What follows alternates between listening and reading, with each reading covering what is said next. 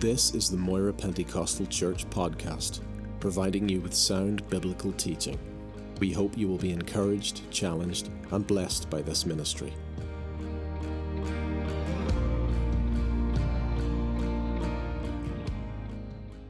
you to come with me to Ephesians chapter 1. Ephesians chapter 1. Today we are continuing to look into Paul's wonderful letter to the Ephesian believers. Uh, the poet Samuel Taylor Coleridge called this book in his poetic manner, he called it the divinest composition of man. William Barclay called it the queen of the epistles. And John Mackay said it was the greatest, maturest, and for our time, the most relevant of all Paul's writings. Ruth Paxson called Ephesians the Grand Canyon of Scripture. I think it was C.H. Spurgeon who called it the North Star of Scripture. And so, high praise indeed, and deservedly so. It is a wonderful, wonderful letter. So, let me remind you uh, that Paul wrote this letter during his first imprisonment in Rome about 62 AD. Uh, prior to this, he had spent about two years in Ephesus establishing the church there. Ephesus, as I said last week, was a magnificent proconsular uh, Roman city in Asia Minor, uh, situated where Turkey is today. And uh, historians tell us it had a population of at least a quarter of a million people. So in that day, it was some city. Plus all the thousands of tourists and traders and devotees uh, of the Diana religion. Uh, they would be coming there in their thousands every day because it was a great port city. In fact, the worship of Diana, that was the epicenter of it all. And they had a great temple there and a great statue, and they had a, over a hundred temple prostitutes continually there. So it shows you uh, what was going on in that city.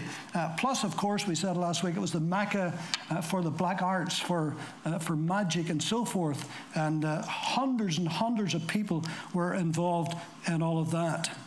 And so the last time we got as far as back as verse 14. And today I want to go further on in chapter 1. Uh, but first of all, I must back up again and look at verse 9 and 10 because I want to elaborate a bit more and consolidate something that we talked about Christ uh, last Sunday morning.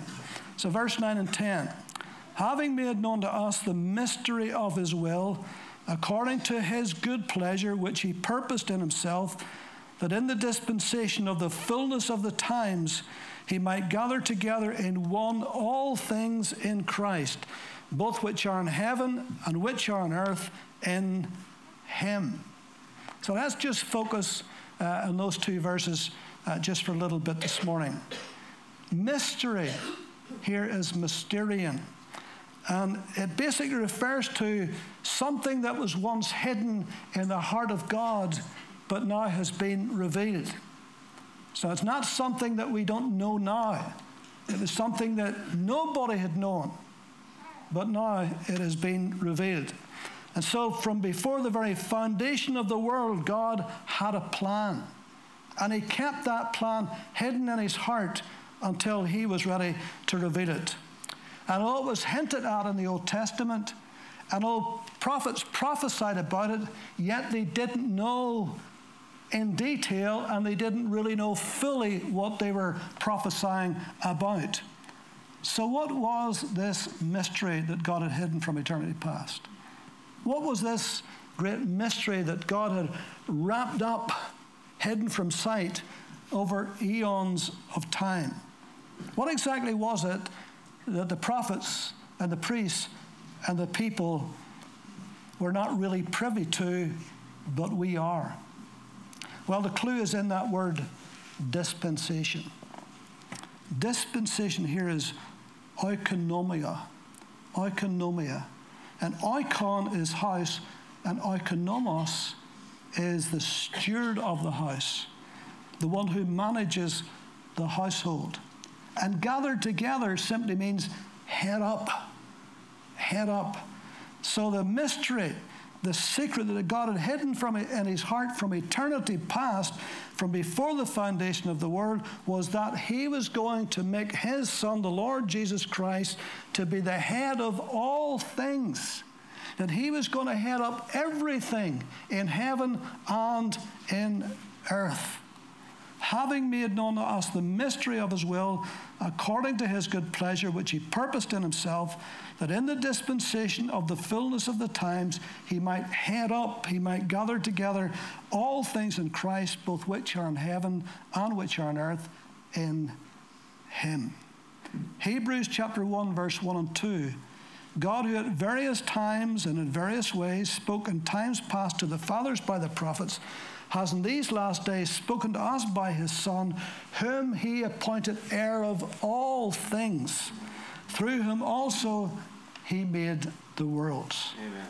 In Hebrews 3 5 and 6, and Moses indeed was faithful in all his house as a servant for a testimony of those things which should be spoken afterwards.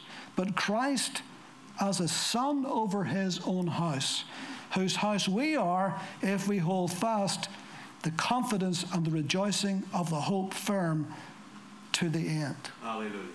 So the mystery is no longer a mystery. Paul was the one who revealed the mystery that Christ, God's Son, is going to uphold and head up everything, both in heaven and in earth, including us the church, of course. So everything you read about in the Old Testament was to culminate in Christ.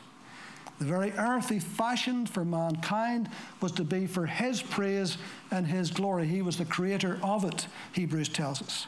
And so God put man on this earth for the praise and the glory of his Son. That's what we're here for to praise and to glorify his Son through our life to reflect Him, to show Him, to be the showcase to the world of who Christ truly is. And so God had a plan. Nothing was accidental or incidental. Uh, everything had a purpose.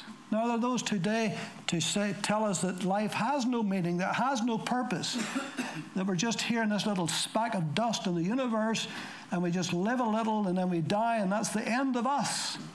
But the Bible does not teach that. The Bible says that God had a plan, and He had a plan for us before the foundation of the world, before we're ever even born. God had a plan for each of us. And so, over millennia, God was unfolding His plan slowly, carefully, precisely, in detail. And yet, man couldn't fathom it couldn't fully grasp it. And God waited and waited and waited until the right time. And even though Satan would try and circumvent this plan, he would never, ever succeed.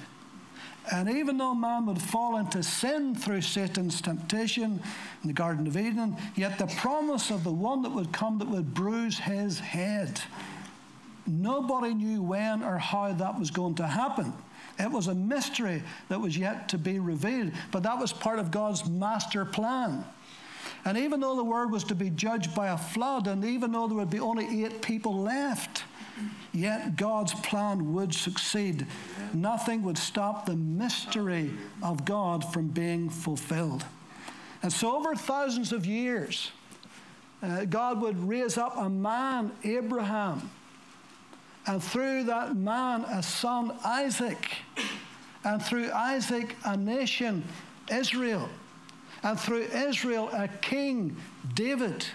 And through David would come a family, Mary and Joseph. And through Mary would come God's Son, the Lord Jesus Christ. That took thousands of years to happen. But God was surely and carefully and slowly making all that come to pass. A whole Roman Empire was moved to make this mystery come to pass. God put it in the heart of Caesar Augustus, the mightiest man on earth, to cause a census to take place so that Mary and Joseph would have to travel almost 100 miles from Nazareth to Bethlehem, all to fulfill the scripture in Micah 5 and 2 to the very town where he was to be born in Bethlehem. God will move heaven and earth to fulfill his mysteries and his plans for humanity. Amen. And he did it Amen. there. God, throughout history, has raised up nations and empires, and he has cast down nations and empires. In Daniel chapter 2, Nebuchadnezzar, king of Babylon, king of the Chaldeans, he had a very powerful dream that really troubled him. The problem was when he woke up in the morning, he couldn't remember it. And now he was even more troubled. And when Nebuchadnezzar got troubled, everybody got troubled. And so he called all of his wise men and his astrologers and all his prognosticators and all of his seers and all of them, including Daniel and Shadrach, Meshach, and Abednego, who would be in that category as wise men. And he called them and he said, I had a dream. And I want you to give me the interpretation of the dream. And he says, King, what is the dream? And he says, I don't know, I've forgotten it. But I want you to tell me what the dream was and then give me the interpretation. And he says, Oh, King, no one has ever asked that. It's impossible. Are we God that we can tell you that? And he says, You're stalling for time. If you don't tell me what the dream was and the interpretation, he says, I'll cut you in pieces and I'll make your houses an ash heap. I'll burn you to the ground. And they couldn't do it. And he started to kill his wise men and his astrologers. And Daniel and Meshach, Shadrach, Meshach, and Abednego knew that they were on the list. And so Daniel went to the king and says, Look, just give me a little bit of time, and I'll get you your dream and your interpretation. The God that I serve, He'll give it to you. And so Daniel and the three Hebrew boys got together and they prayed, and then God began to reveal the dream and the interpretation. And so he went to the king and he said, King, if I can paraphrase, my God has shown me what your dream was and the interpretation. You see, even though Nebuchadnezzar didn't know why he was doing this, but actually, this was evidence and proof that the dream would be right. Because if he had just says, I had a dream last night, boys, this is what the dream is. Now you go away, figure out interpretation, come back, they could have told him anything. Especially to save their necks, they would have told him anything. But to be able to tell him what the dream was and the interpretation, well, nobody could do that except God. And that's what Daniel was saying. So he said, Here's what your dream was. God has shown me. You dreamt you saw this great statue and its head was gold, and its chest and its arms was silver, and its belly and its thighs was bronze, and its two legs were iron, and its feet and its ten toes were iron mixed with clay. Strange dream. Now I said, here's the interpretation. And by the way, I should have said another thing you saw was when you saw that, then you saw a stone that was cut out without hands. And it came and it smashed into the feet of that great statue, and it crumbled and fell in a million pieces, and the wind just blew it away. Now I said, here's the interpretation. That head of gold is you, O king. That's your kingdom. And God has given you a great kingdom.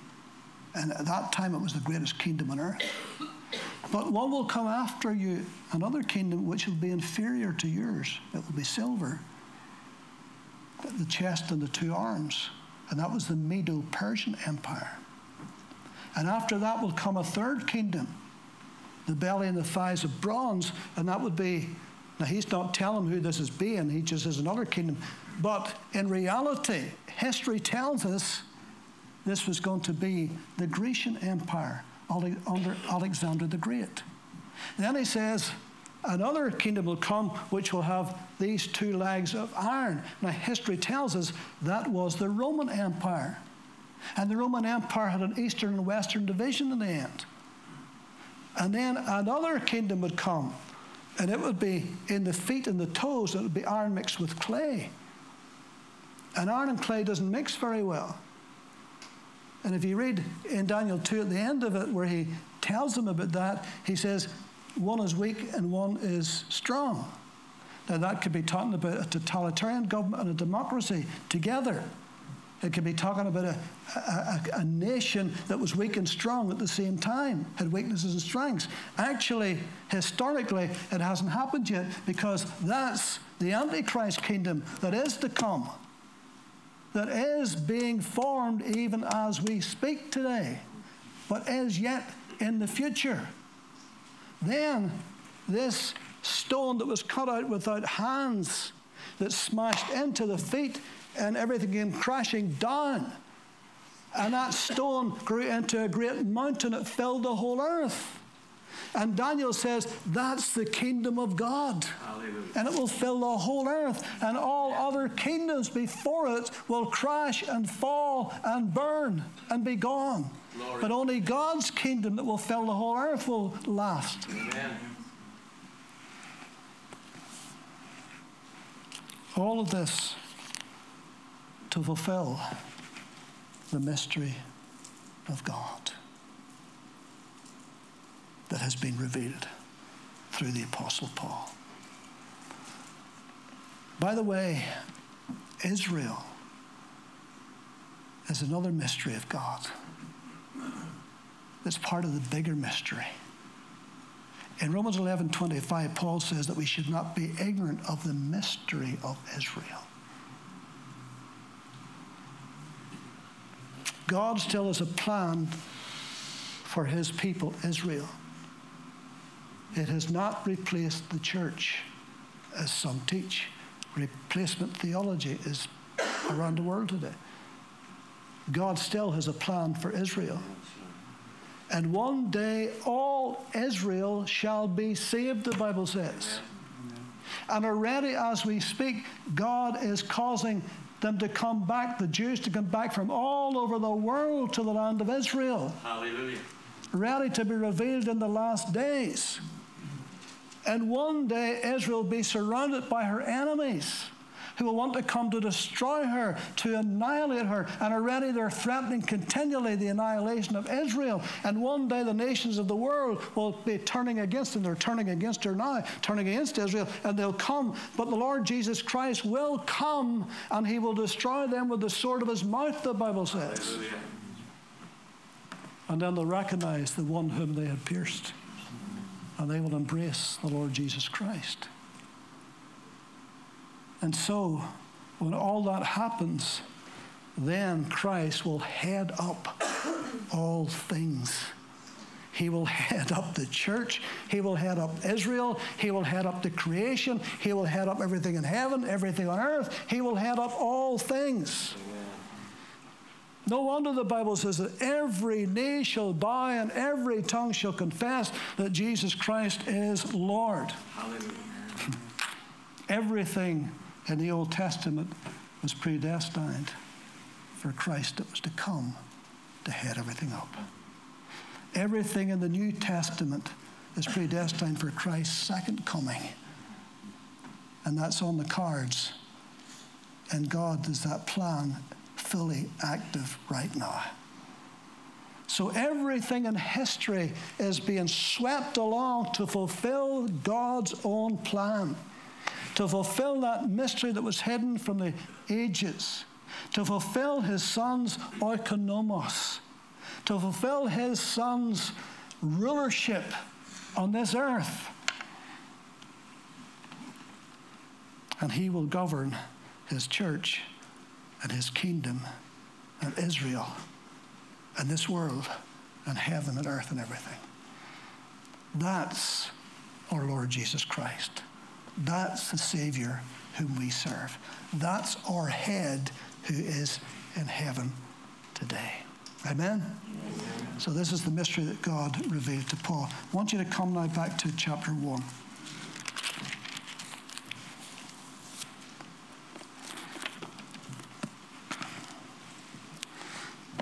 So, having Paul having shared all of that, and there's much more than that, you could stay for months in those first 14 verses. But now, in verse 15, therefore I also, after I heard of your faith in the Lord Jesus and your love for all the saints, now, Paul has been separated from them for a few years, and word has been filtering back to him, and he's delighted, he's pleased. He's pleased in their faith in the Lord Jesus, and he's pleased in their love that they have not only for him, but for one another. Isn't it interesting, though, for a continue? That just three decades later, this same church that Paul is so pleased with, that loved the Lord, that loved each other. That that's the very thing Christ rebukes them for, their lack of it in Revelation as one of the seven churches. I have something against you, he said, because you left your first love.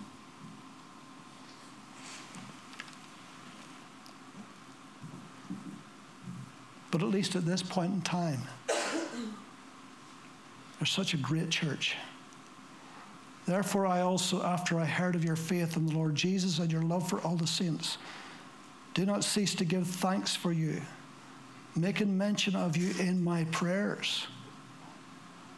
And then this is his first prayer for the Ephesians. Let's record it. His second prayer for them is in chapter 3, which is also a great prayer. There's four prison epistle prayers two in Ephesians, one in Philippians, one in Colossians. And you should make it your business to read them. Often we say to somebody, I'm praying for you, but we never say what we're praying. Paul said to these people, I'm praying for you. Now, here's what I'm praying for you. This, this is what I'm praying for you, Paul says. And I'm glad he told them because this is really his prayer for all the saints, including us today.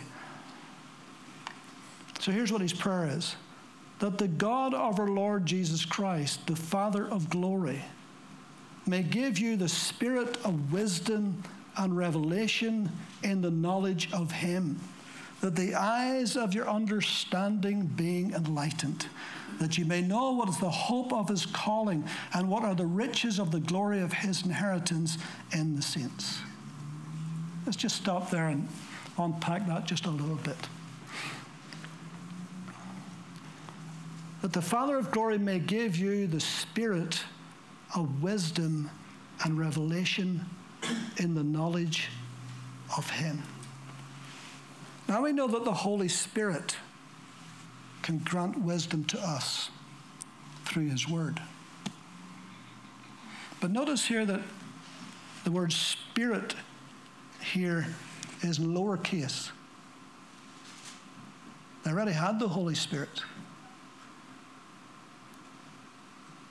So is that talking about their human spirit? Well, everybody's got a human spirit. I think it's talking more about the attitude, the, disp- the disposition of wisdom. You know, sometimes we talk about somebody having a, a spirit of generosity. Hmm? And so, a spirit of wisdom, that we should be wise people. It should be our disposition as believers to be wise, have a wise attitude.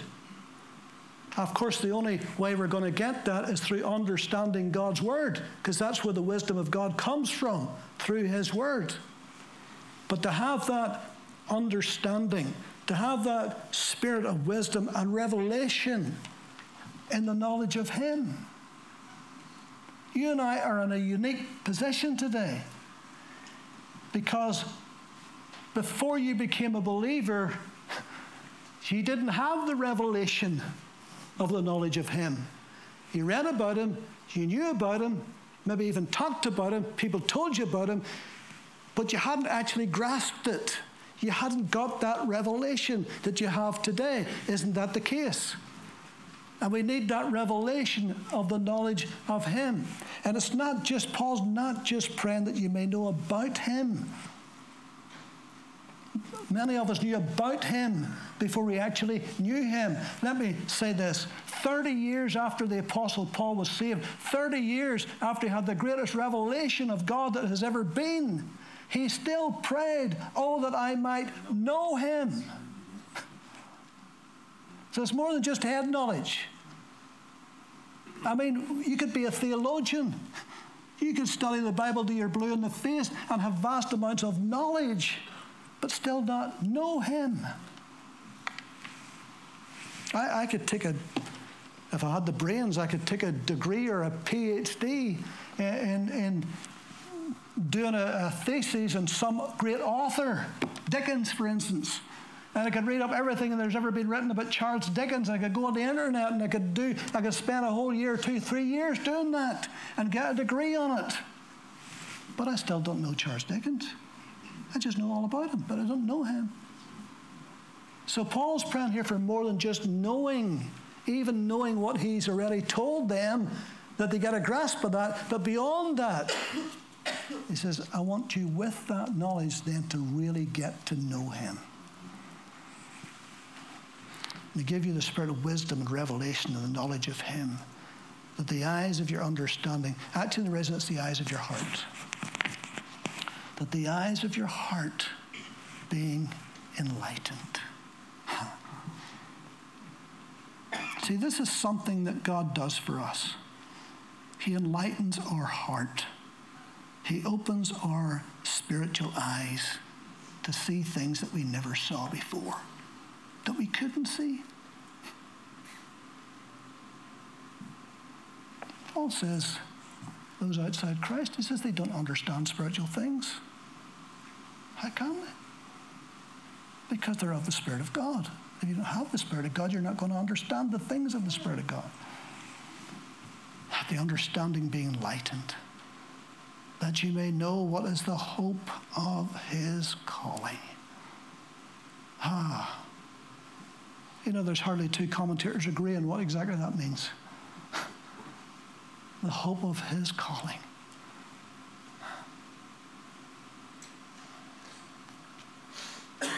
What a calling we have in him. Or does it mean the calling that the Father has given him, that he has fulfilled? And what was his great hope? What was his great hope? John 17.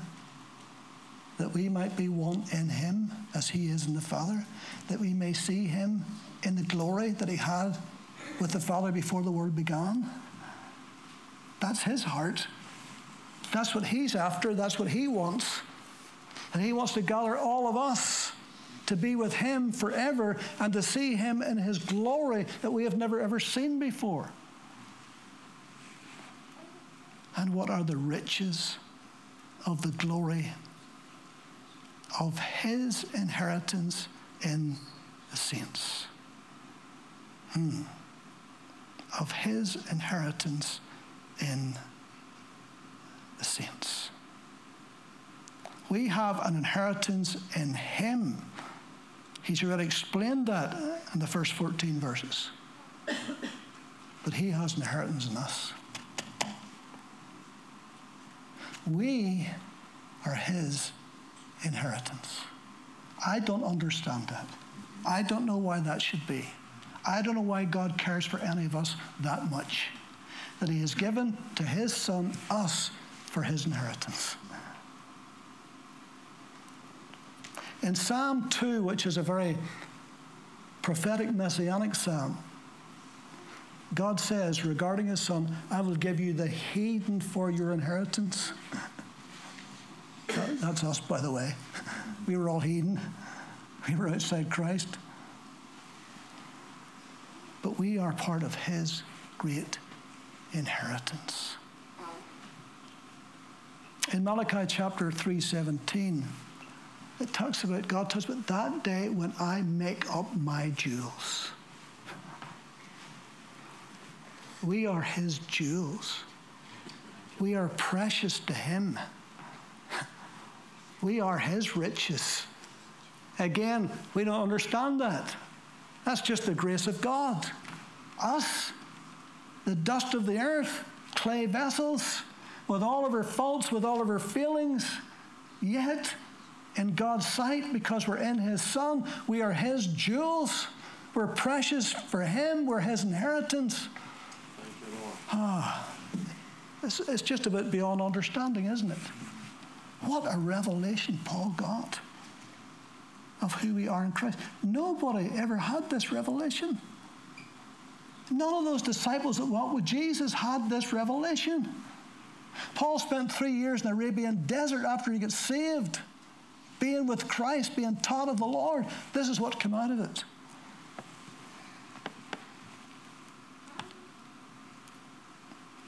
And what is the exceeding greatness of his power towards us who believe?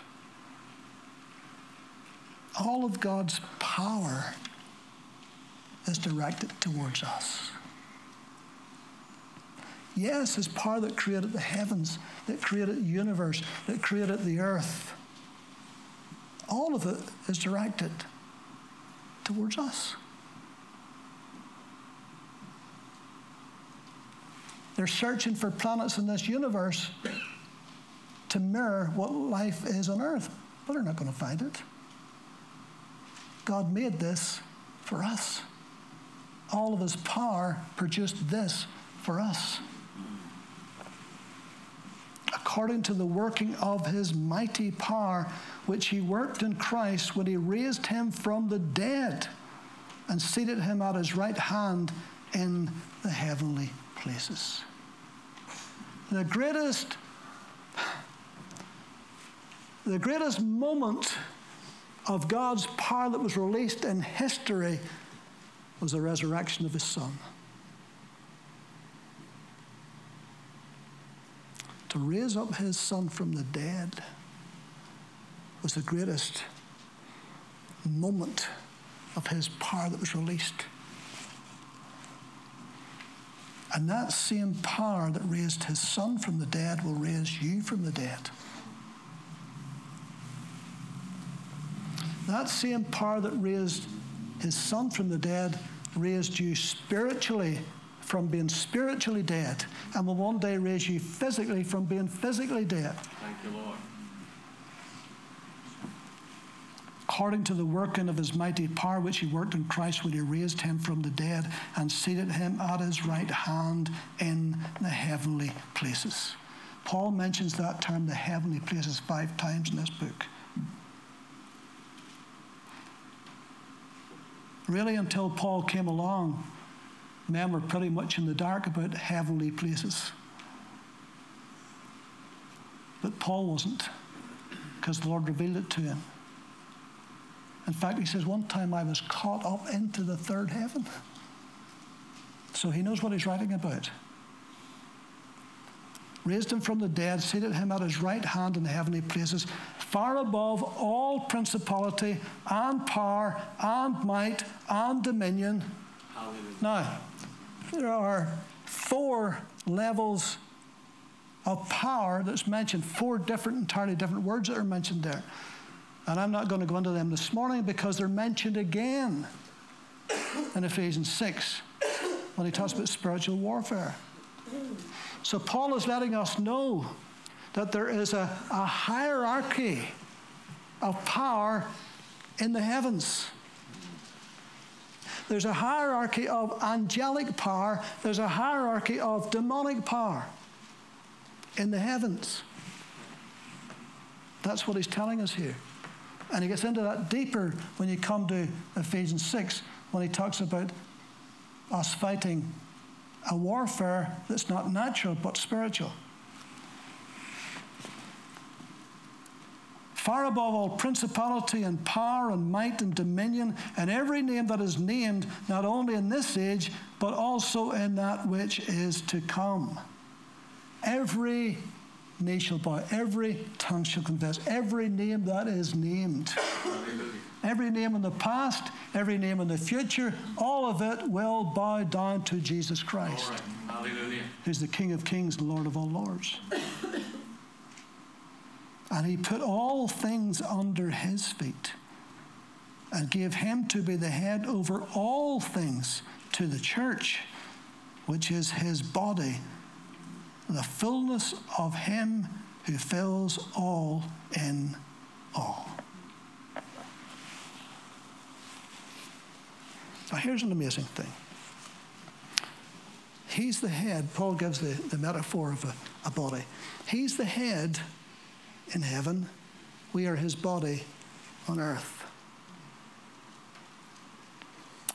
The body can't function without the head. The body is not complete without the head. But the head is not fully complete without the body.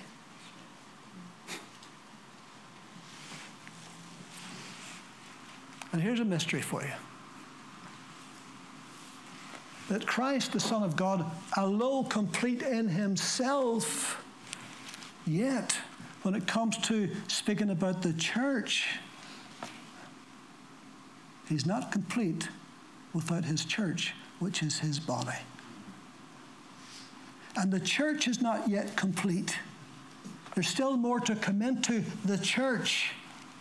And then when the church is complete, the body and the head will come together.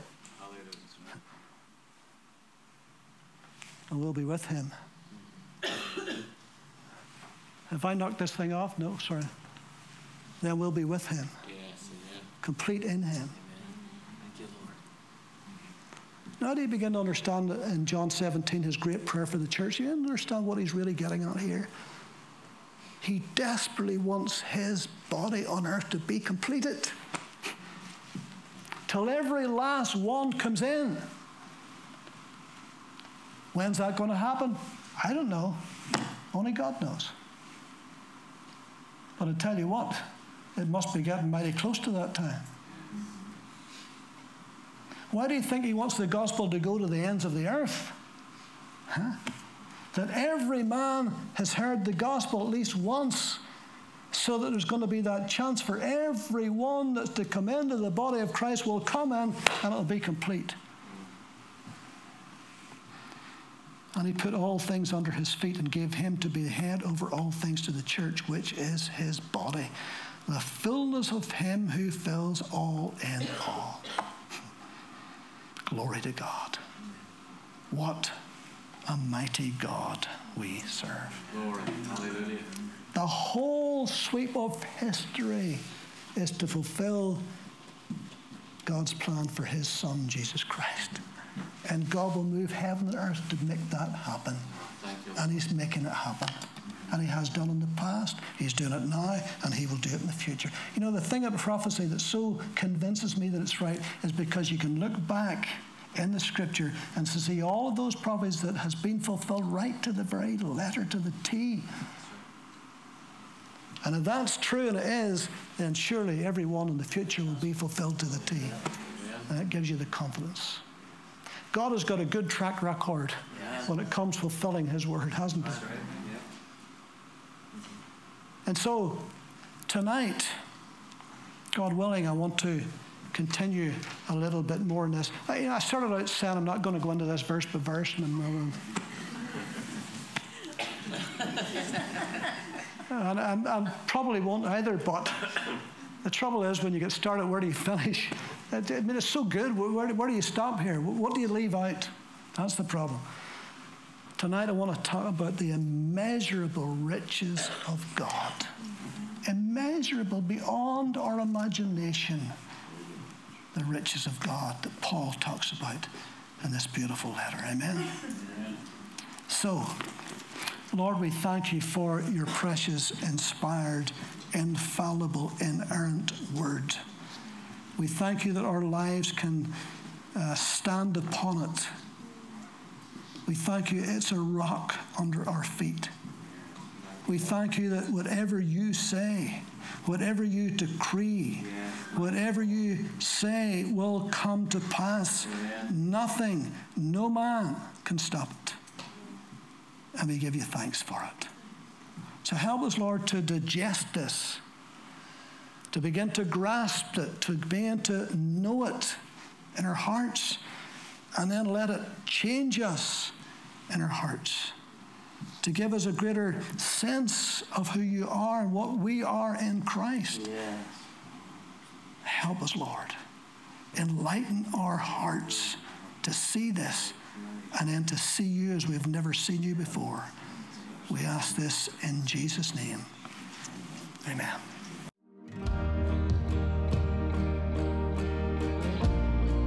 Thank you for listening to this podcast.